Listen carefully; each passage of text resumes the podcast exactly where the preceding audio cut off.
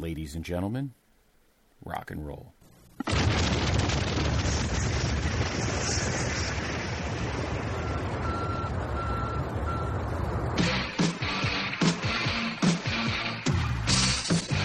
This podcast is a member of the Place to Be Nation family. Visit us at placetobenation.com, the only place to be in your pop culture world.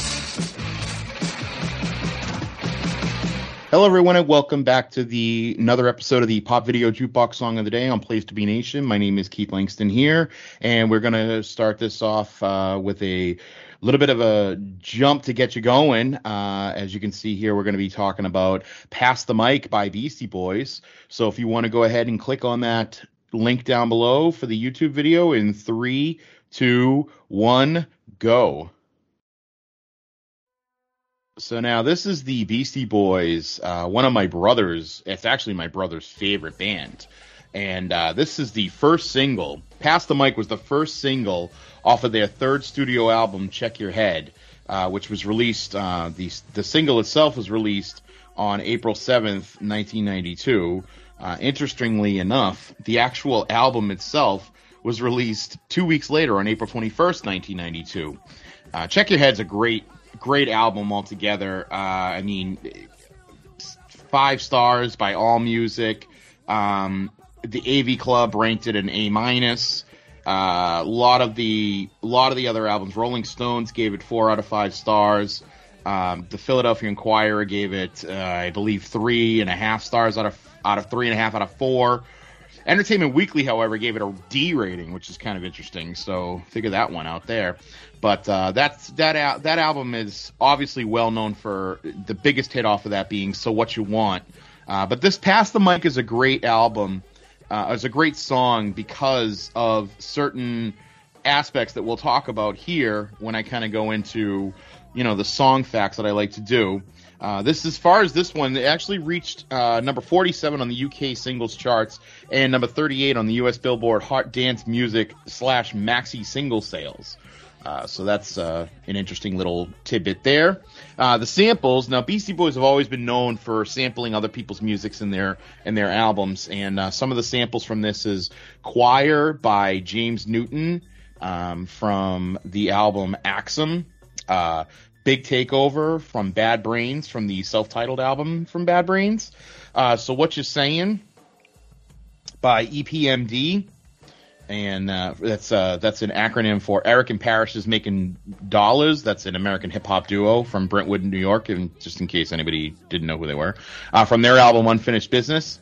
Big Sur Suite from Johnny Hammond Smith uh, from Higher Ground, his album Higher Ground and Tax Free from by the Jimi Hendrix Experience, and that's from a live performance at the Los Angeles Forum on April 26, 1969.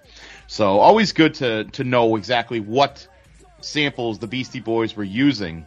Now, some people want to know what pass the mic means. Well, passing the mic is a hip hop tradition uh, dating back to block parties of the 70s when crews of rappers would share a microphone, each doing their rhymes before passing it on to the next guy or girl. And there's a little shout out there to Sha Rock of Funky 4 Plus 1. In this song, the Beastie Boys pass the mic, taking turns rapping about their come up and wondering if they'll ever meet Stevie Wonder. Uh, the mic in this case is metaphorical, of course, because when they performed the song live, they each had their own mic. So, just in case anybody is interested. Uh, now, when Mike D raps in there, like Jimmie Walker, I'm Dynamite, there is a sample of Jimmie Walker saying dynamite, which was his catchphrase on the TV series Good Times, where he played JJ. And uh, another interesting thing here is that the, the Beastie Boys really wanted a, a Led Zeppelin drum sound, which they felt was really hard to get without resurrecting the late, great John Bonham. So they did some studio sorcery in order to get this big sound, this big drum sound on their track. Um, they had a big room in the studio, so they moved the drum kit to the middle of the room to get more reverb, which helped, but it wasn't enough. So MCA came up with the idea of making a 10 foot long cardboard tube to encase the kick drum and putting microphones inside of it. Uh, when Ad Rock then played the drums, it captured that huge song that they were after. You can hear that kind of right now if you listen a little bit to the song. You can hear that drum sound.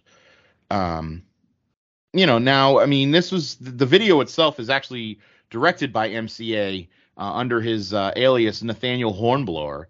Uh, interestingly, so um, and then just so you know, people, this is kind of an interesting little note here is that cassette copies of Check Your Head, the Check Your Head album, didn't have enough room to include the printed lyrics. So the group included a post office box address where fans could write to get them. Uh, so many did, in fact, they actually ended up hiring a guy to process all the requests. Luckily, this guy used a Mac to enter the names and addresses into a database, which the Beastie Boys later used as a mailing list when they started their own magazine, Crown Royal, or Crown Royale, maybe a year later. So that was uh, check your that was the uh, pass the mic from Check Your Head from the Beastie Boys from 1992.